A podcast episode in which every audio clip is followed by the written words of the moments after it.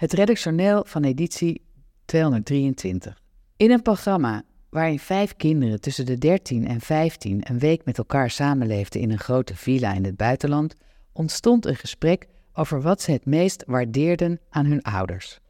Dat ze zo hard werken, daar was iedereen het over eens. De tieners vonden het mooi dat ze tot die conclusie waren gekomen. Zelf vond ik het wat bedroevend. Zoegen als manier om je liefde te tonen en dan massaal op vakantie om daarvan bij te komen. De vakanties zijn nu weer voorbij. Het echte leven gaat verder. En hoewel we hier over het algemeen niet zo hard hoeven te werken als in bijvoorbeeld Zuid-Korea, waar het harde werk als een van de doodsoorzaken geldt en de regering desondanks een officiële werkweek van 69 uur voorstelde met een maximum van 120 uur, zullen velen nu al heimwee hebben naar hun idyllische vakantieoord. Die heimwee is meestal niet wederzijds, want over sommige zaken bestaat geen controverse, zodat we dit keer in plaats daarvan een consensus hebben geplaatst. Toerisme is een plaag. Gevierd auteur Elias Maglinis beschrijft hoe de Grieken zelf zich niet langer een tripje kunnen veroorloven naar de Egeïsche eilanden. Van oudsher een plek om te ontspannen, te zwemmen, te drinken en wilde seks te hebben.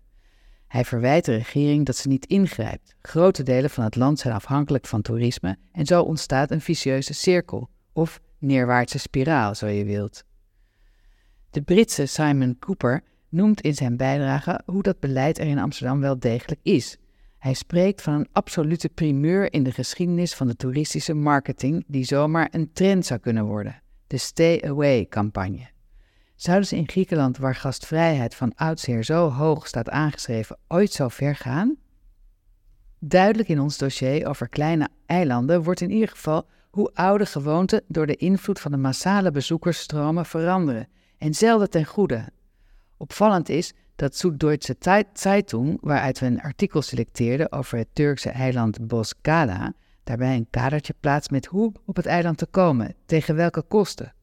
We reizen niet alleen als remedie tegen het harde werken, maar zijn ook onverbeterlijk nieuwsgierig. Een mooie eigenschap die vernietigend kan uitpakken. Ook een soort stay-away-campagne lijken de orka's in de straat van Gibraltar te voeren. Al twee jaar vallen ze consequent vooral zeilschepen aan die hier langs varen. Al is deze interpretatie al meteen een vorm van antropomorfisme. Niemand weet wat er achter hun adres zit, of er überhaupt sprake is van enige vijandigheid. Misschien, zeggen sommige wetenschappers, handelen ze gewoon uit nieuwsgierigheid.